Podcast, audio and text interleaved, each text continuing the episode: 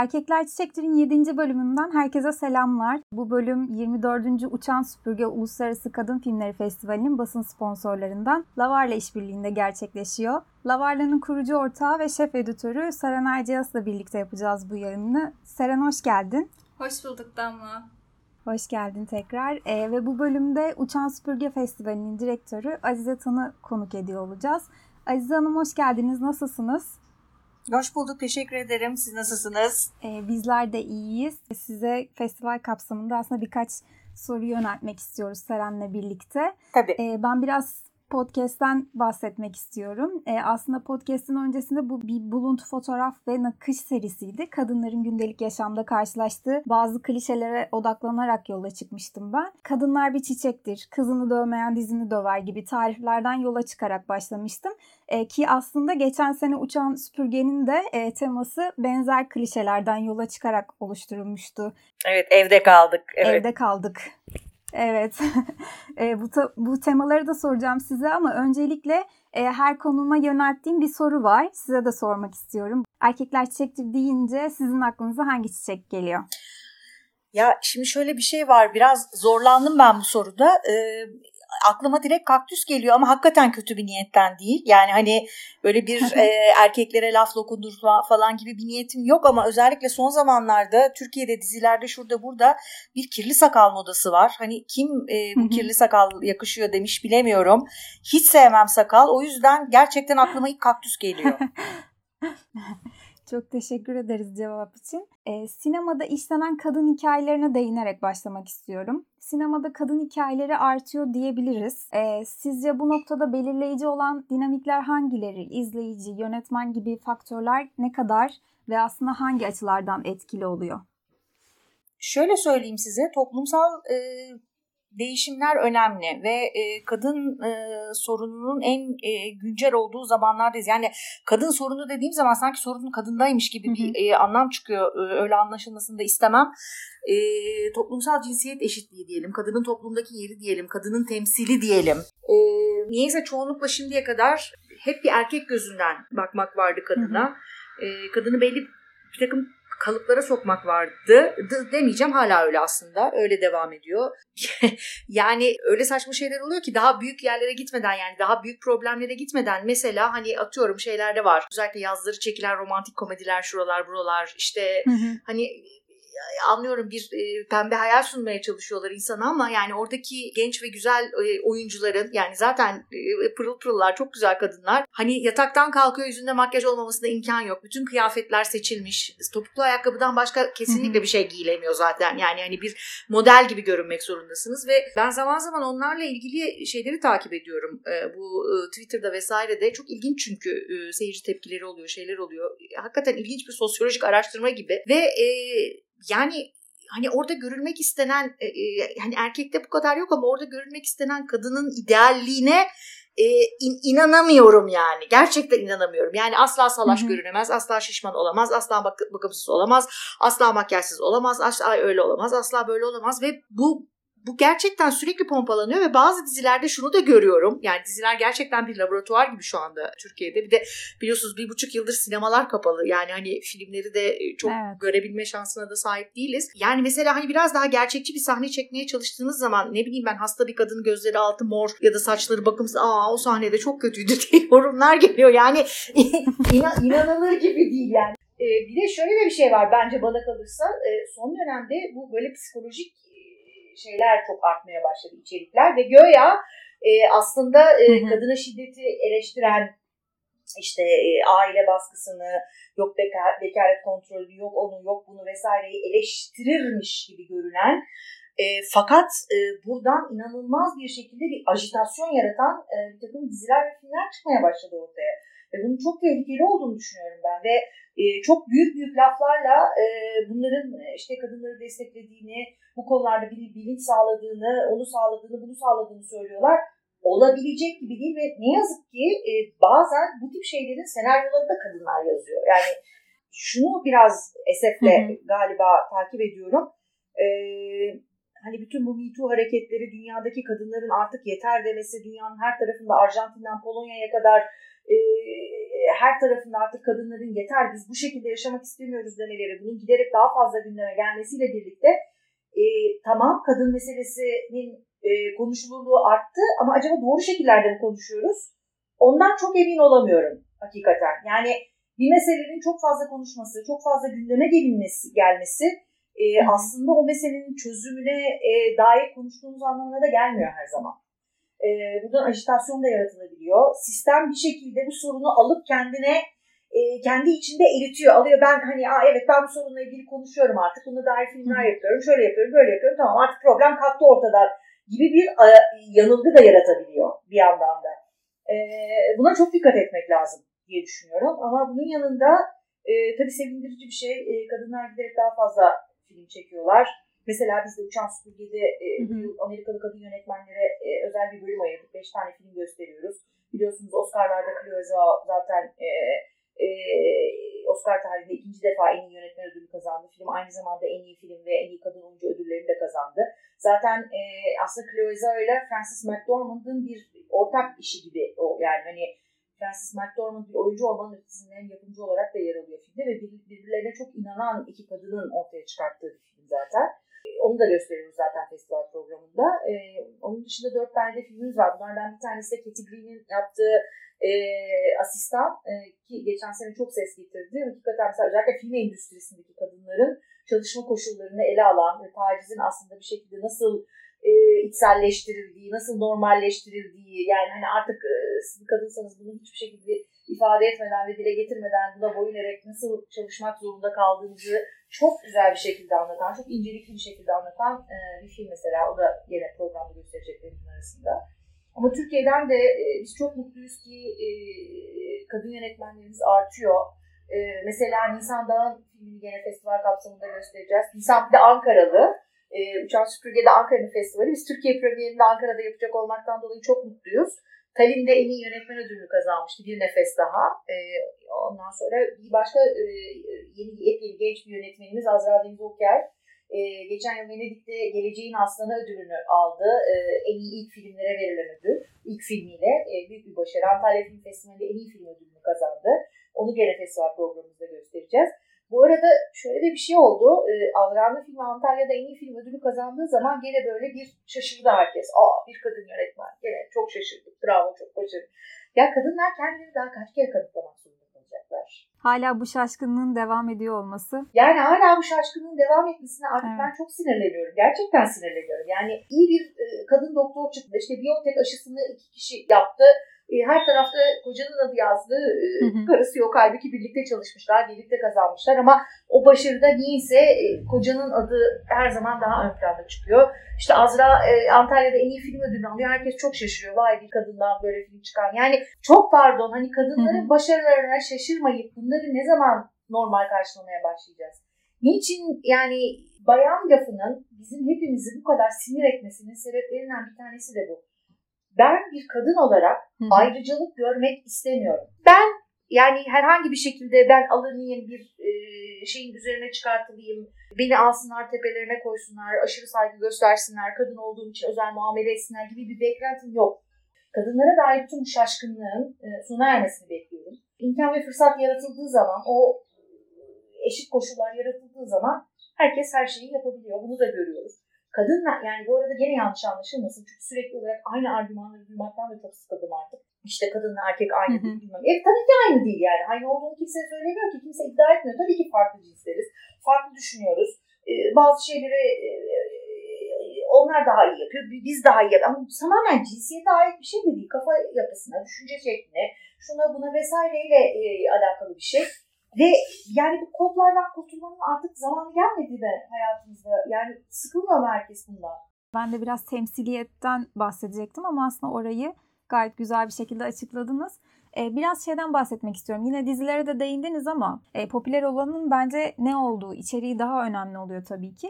Sinema sizce bunun neresinde kalıyor? Yani özellikle reyting, gişe gibi meseleler de var ya, dizi ve film yapımcılarının da bu konuda aslında farklı biçimde işlemeye ya da işte popüler olanı göstermeye itiyor bir yandan. Sinema biraz daha özgür mü bu açıdan? şöyle söyleyeyim, sinema bir sanat dalı olarak çok pahalı. Fakat dijitalleşmeyle birlikte bu biraz daha ucuz ve imkanlı hale gelebildi ve böyle bir takım çok düşük bütçeli gelirle filmler yapabilme imkanı da doğdu. Fakat yine de filmi üretmek, filmi göstermek gibi çok farklı aşamaları var. Yani filmi sadece çekmekle bitirmiyorsunuz. Aynı zamanda filmi bir şekilde gösterime sokmanız, izleyicilerle buluşturmanız, öyle yapmanız, böyle yapmanız gibi bir takım şeyler var. Zaman zaman daha ulaşılabilir, zaman zaman daha ulaşılmaz. Zaman zaman kendinizi daha iyi ifade edebildiğiniz, zaman zaman edemediğiniz bir sanat dalı. Şöyle ki, bazen filmi çekmek için, gerekli parayı bulmak için bir takım ödünler vermek zorunda kalıyorsunuz bazı şeylerden. Senaryolarınıza bakılıyor. Yani bunu bir sansür olarak anlamayın. Mesela fonlara başvuruyorsunuz, onu yapıyorsunuz, bunu yapıyorsunuz. İşte o sene işte ne bileyim ben, kadın meselesi çok moda. Kadın meselesiyle alakalı bir filminiz varsa bir yerlerden bir para bulma ihtimaliniz daha fazla oluyor. Yok işte o sene mülteciler moda. Mültecilerle ilgili bir film yaparsanız bir şekilde bir fon bulma imkanınız daha fazla oluyor. Yani belki de siz hani atıyorum ne özellikle kadın meselesi, ne özellikle mülteci meselesi, tamamen bambaşka bir mevzuyla ilgili daha kişisel, daha bir şey yapmak istiyorsunuz. Para ve kaynak bulabilmeniz çok daha zorlaşıyor. Ya da ne bileyim ben, hani bizim gibi ülkelerde özellikle yurt dışı ortak yapım yapmak, özellikle bağımsız sinema açısından çok önemli. Çünkü bizim ülkemizde hani Kültür ve Turizm Bakanlığı'nın verdiği fonun dışında filmlere kaynak bulabilmek çok zor. İşte bazen yani ticari sinemanın dışında bağımsız filmlerden bahsediyorum. Yurt dışı fonlara başvuruyorsunuz. Bizim gibi ülkelerden yurt dışı fonlara başvurduğu zaman hani mesela çok şehirli bir filminiz varsa biraz daha zor fon bulabiliyorsunuz. Sizi koydukları bir takım kalıplar var ve o kalıplara uyan bir takım projelerle oralara gitmeniz bekleniyor. Ama gene de sinema bence her bakımdan çok daha büyük bir kitleye ulaşabildiğiniz bir sanat dalı. Çünkü görüyorsunuz, empati kurabiliyorsunuz, içselleştirebiliyorsunuz. O bakımdan bir şekilde özellikle de bu yeni dijital mecraların ve daha alternatif dağıtım platformlarının, yani artık işte görüyorsunuz online gösterimler, sinemalarda gösterimlerle neredeyse büyük stüdyolar tarafından bile aynı anda yapılmaya başlandı. Bir şekilde sinema salonlarında kendinize yer bulamasanız da başka mecralarda filminizi gösterebilme, insanlara ulaştırabilme imkanınız doğdu vesaire. Daha çok başında bunlar, daha şey yapılacak. Çünkü bir de inanılmaz sayıda bir içerik geliyor. O içeriğin içerisinden nasıl görünür hale geleceksiniz, nasıl sesinizi duyacaksınız, nasıl insanlara ulaşacaksınız. Bir de öyle problemler var. Yani film yapanlarla çok iç içe olduğum için hani hiç de kolay bir şey değil. Yani ben şu filmi yapayım diye fikri kafanıza koymanızla filmi bitirmeniz arasında bazen 2 sene, 3 sene, 4 sene gibi zamanlar geçebiliyor. Bir sürü başka şeyler var ama öbür taraftan da çok daha yaratıcı çözümler yapabilirsiniz. Belki aklınızdaki filmi çekmezsiniz ama başka bir şekilde buna çözüm bulabilirsiniz. O anlamda sinemanın ben en yaygın sanat dallarından bir tanesi olduğunu düşünüyorum. Yani en popüler sanat dallarından bir tanesi olduğunu düşünüyorum hakikaten. Azize Hanım, bahsettiniz ya şimdi sinema salonu olmazsa farklı mecralar var. Artık oradan filminizi gösterebiliyorsunuz. Siz uzun yıllardır bu sektördesiniz ve uzun yıllardır da direktörlük yapıyorsunuz. Bu mecraların bir etkisi olacak mı sizce festival katılım oranlarına? Şöyle söyleyeyim size, festival dediğimiz şey şenlik demek aslında. Ve şenlik insanların bir araya geldiği ve buluştuğu bir şey. Biz örneğin bu yıl festivalimizi 27 Mayıs-11 Haziran arasında 2 aşamalı olarak yapıyoruz. İlk aşaması 27 Mayıs-3 Haziran arasında çevrim içi, 4 Haziran-11 Haziran arasında da fiziksel mekanlarda yapacağız, gerçekleştireceğiz. Şimdi online bir festival yapabilirsiniz ama online festival yaptığınız zaman bana göre o festival olmaz. Çünkü festival dediğimiz şey bir buluşmadır, bir karşılaşmadır, bir araya gelmedir. Sadece film seyretmek değildir, o filmleri yapanlarla izleyicilerin bir araya gelmesidir. Başka ülkelerden gelen filmcilerin birbirleriyle tanışmasıdır. Birlikte belki ortak yeni projeler üretmesidir, birbirlerini anlamasıdır. O ülkeyi, yani yabancı bir yönetmen geldiğinde o ülkeyi anlar, o ülkenin sinemasını anlar. Oradaki seyircinin kendi filmde gösterdiği reaksiyonu görür. O oradan bir kafasında başka bir şey canlanır. Ondan sonra izleyiciler için aynı şey. Çekilen filmlerin yönetmenleriyle, oyuncularıyla tanışma, onlara soru sorma imkanı bulurlar. Oradan başka şeyler çıkar, paneller, konuşmalar düzenlersiniz. Şimdi bunları online olarak yapabilirsiniz ama nereye kadar?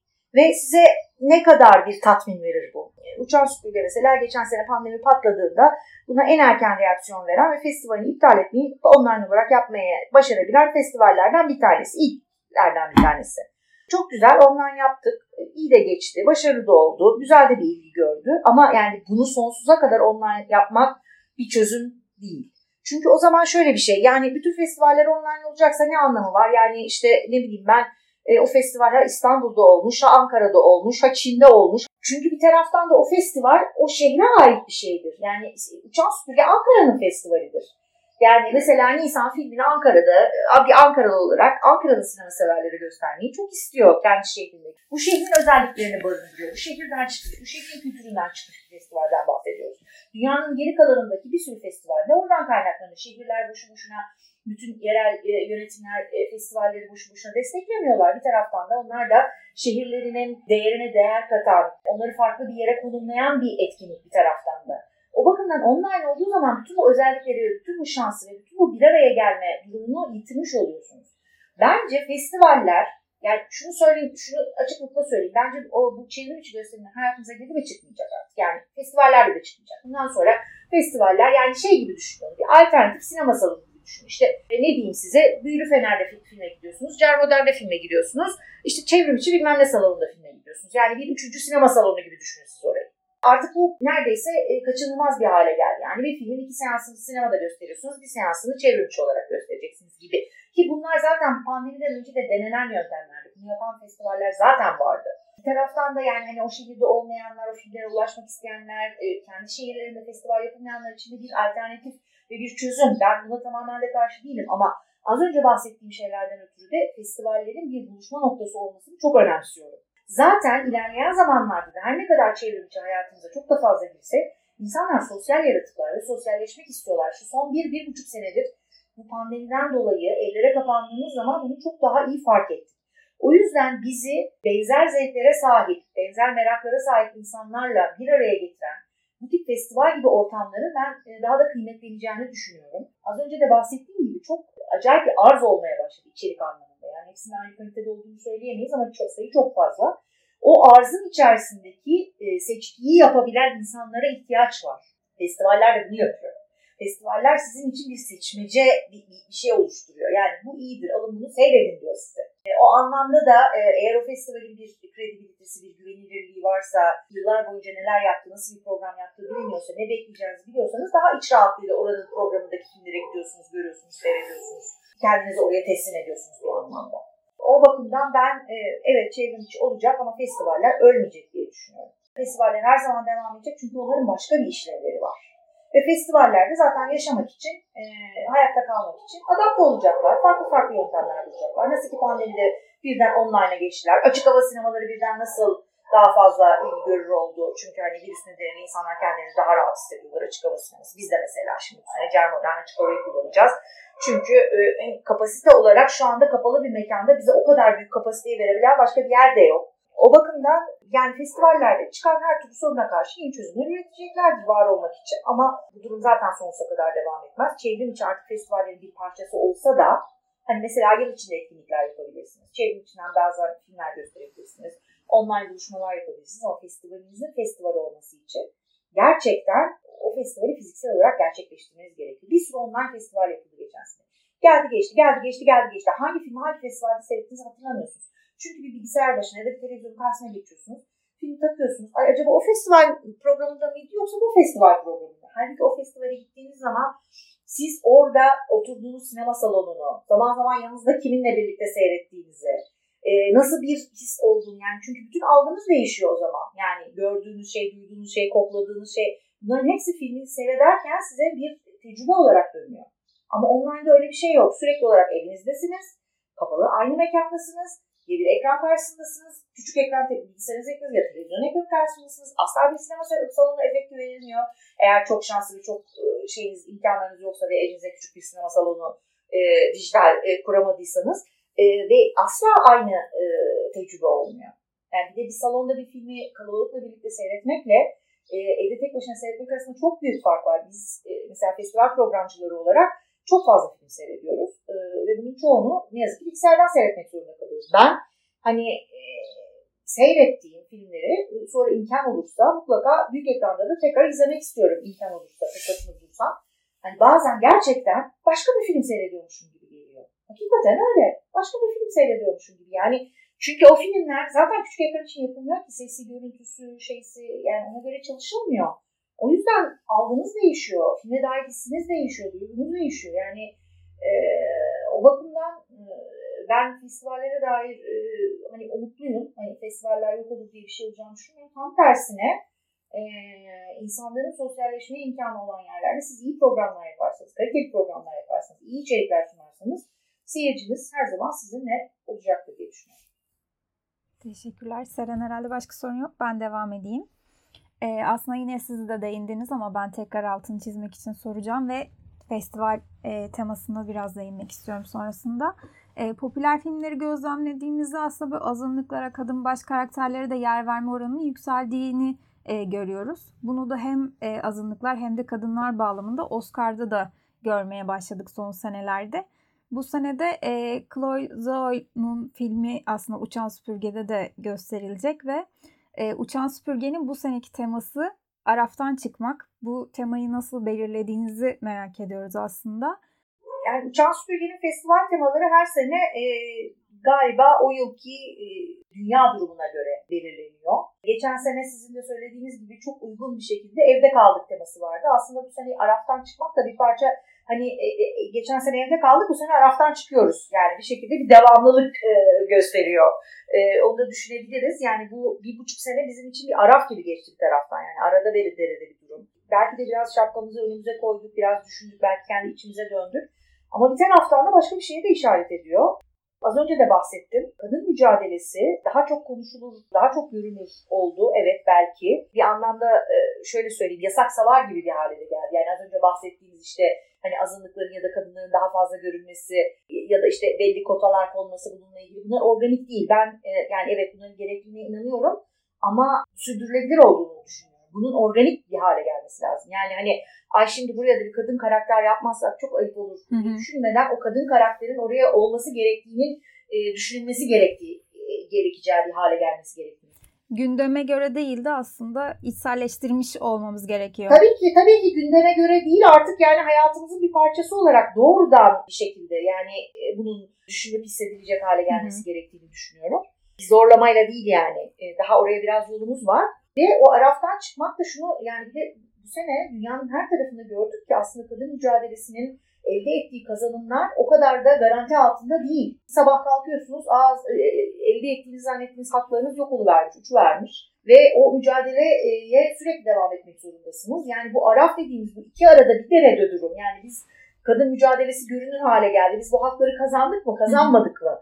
Ne olduk, olduk mu, olmadık mı durumundan çıkıp organik bir şekilde bunun kabul edildiği, herkes tarafından kabul edildiği, yani hangi bir sorgulamaya muhal bırakmadan kabul edildiği bir duruma geçme zamanı. O yüzden de bunu omuz omuza vererek, dayanışarak yapmamız gerekiyor. Bu yılki afişimiz de bunu ifade ediyor bir parça. Bir duvara birbirine el vererek, omuz vererek aşan kadınların olduğu bir afişimiz var bu sene. Temanın paralelinde de biz her yıl tema ödülleri veriyoruz. Bu ödülümüzü de Türkiye'de, Polonya'da ve Arjantin'de bu alanda çalışan 3 kuruma verdik. Bu kurumlar içinde bulundukları ülkelerde buna dair büyük değişiklikler yapmak için çok ciddi çalışmalar yapıyorlar, çok ciddi emekler veriyorlar ve ciddi ses getiriyorlar. Dünyadaki başka kadınlara da ilham ve örnek oluyorlar. O yüzden bu 3 önemli kuruma bu ödülü vererek de temamızın ne demek istediğini zaten ifade etmeye çalıştık. Omuz omuza vereceğiz ve biz bu hakları artık bir daha geri dönülmemek üzere kazanacağız ve ilerleyeceğiz demek istiyoruz. Tema ödüllerimizi verdiğimiz kurumları da sayayım burada. Kadınların kazanılmış haklarını korumak amacıyla kurulan Türkiye'den Eşitlik için Kadın Platformu. Arjantin'deki kadın cinayetlerine karşı mücadeleleriyle hem Latin Amerika'ya yayılan hem de dünyaya yayılan Niuna Menos, bir kişi daha eksilmeyeceğiz. Kadın cinayetleri dünyanın her tarafında bir problem aslında. Ve Polonyalı kadınların kürtaj hak mücadelesinden doğan kadın grevi pratiğiyle kadınların temel haklarını savunan Strike Kobiet, yani kadın grevine tema ödülümüzü vereceğiz. Gördüğünüz gibi 3 farklı ülkede benzer şeyler için kadına çalışan 3 tane platform. Benim bir sorum olacak. Dediniz ki Uçan Süpürge bir Ankara Festivali. Buradan yola çıkarak siz aynı zamanda başka sinemanın da direktörlüğünü yapıyorsunuz. İstanbul ve Ankara izleyicisini karşılaştırsanız Ankara izleyicisi için neler söylerdiniz? Bence yani şimdi şöyle bir şey, benim ilk festivalim Uçan Süpürge'de. Bu yıl daha yakından deneyimleme şansına sahip olacağım ama daha önceki yıllarda Ankara'da yapılan başka etkinliklere katıldım. İşte film ekim gösterimleri, ben İstanbul Festivali direktörü olduğum zaman yaptığımız film ekim gösterimleri sırasından biliyorum. Ankara bir kere çok ciddi bir potansiyele sahip bir şehir. Özellikle bağımsız sinema, sanat sineması açısından. Başka sinemanın da İstanbul'la başa baş giden şehirlerinden bir tanesi. Bir de ben Ankara seyircisini biraz daha, şimdi çok ayıp bir şey söylemiş olacağım, efendi buluyorum.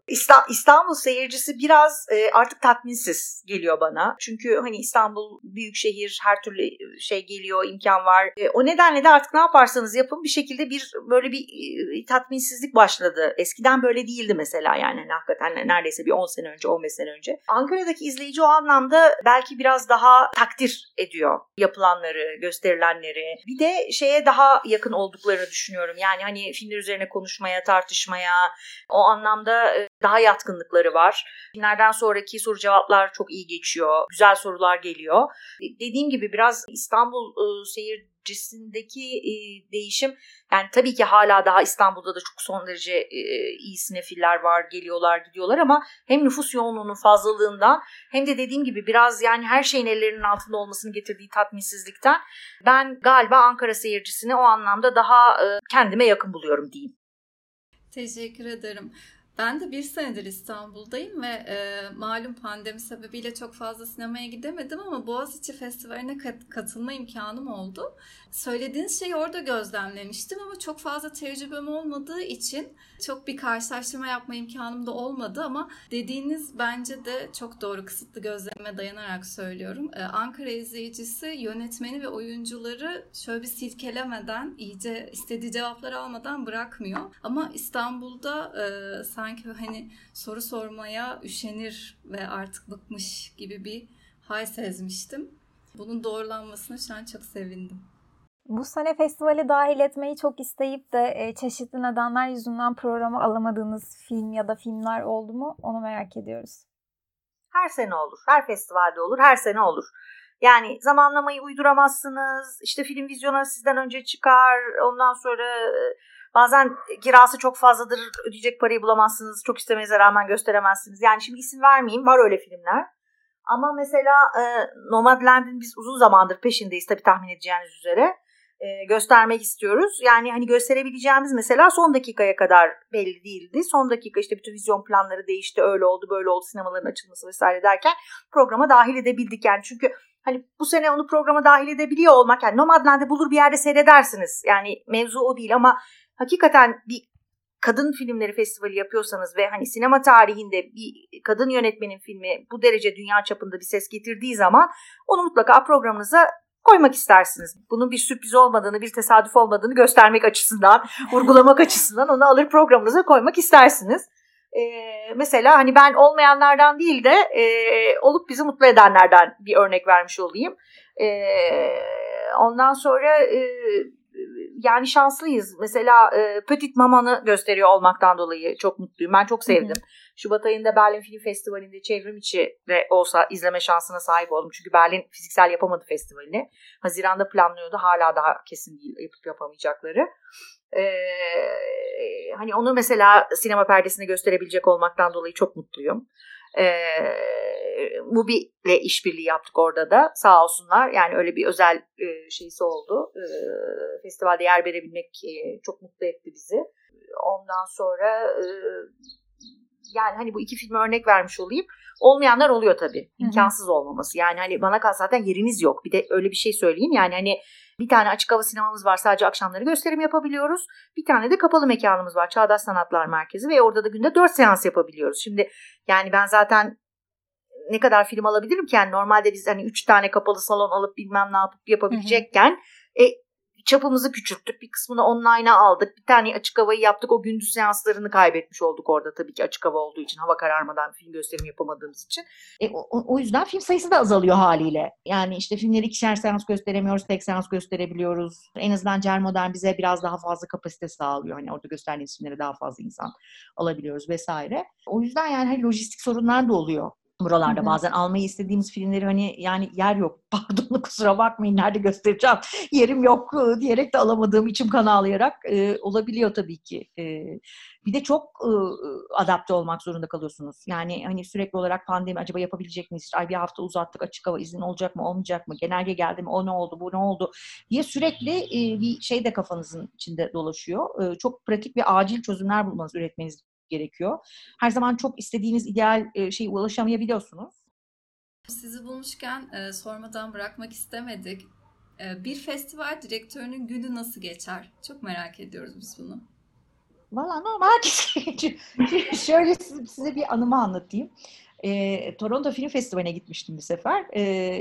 Kapıda gümrükteki görevli pasaportumu kontrol ediyor. Niye geldiniz diye sordu. Toronto Film Festivali'ne geldim diye dedim ben de. Niçin geldiniz dedi. Ben dedim festival direktörüyüm dedim. Film seçiyorum. Onun için geldim. Ne yani dedi. Film seyrediyorsunuz diye para mı veriyorlar üstüne dedi. Ben de evet dedi. Çok sinirlendi bana.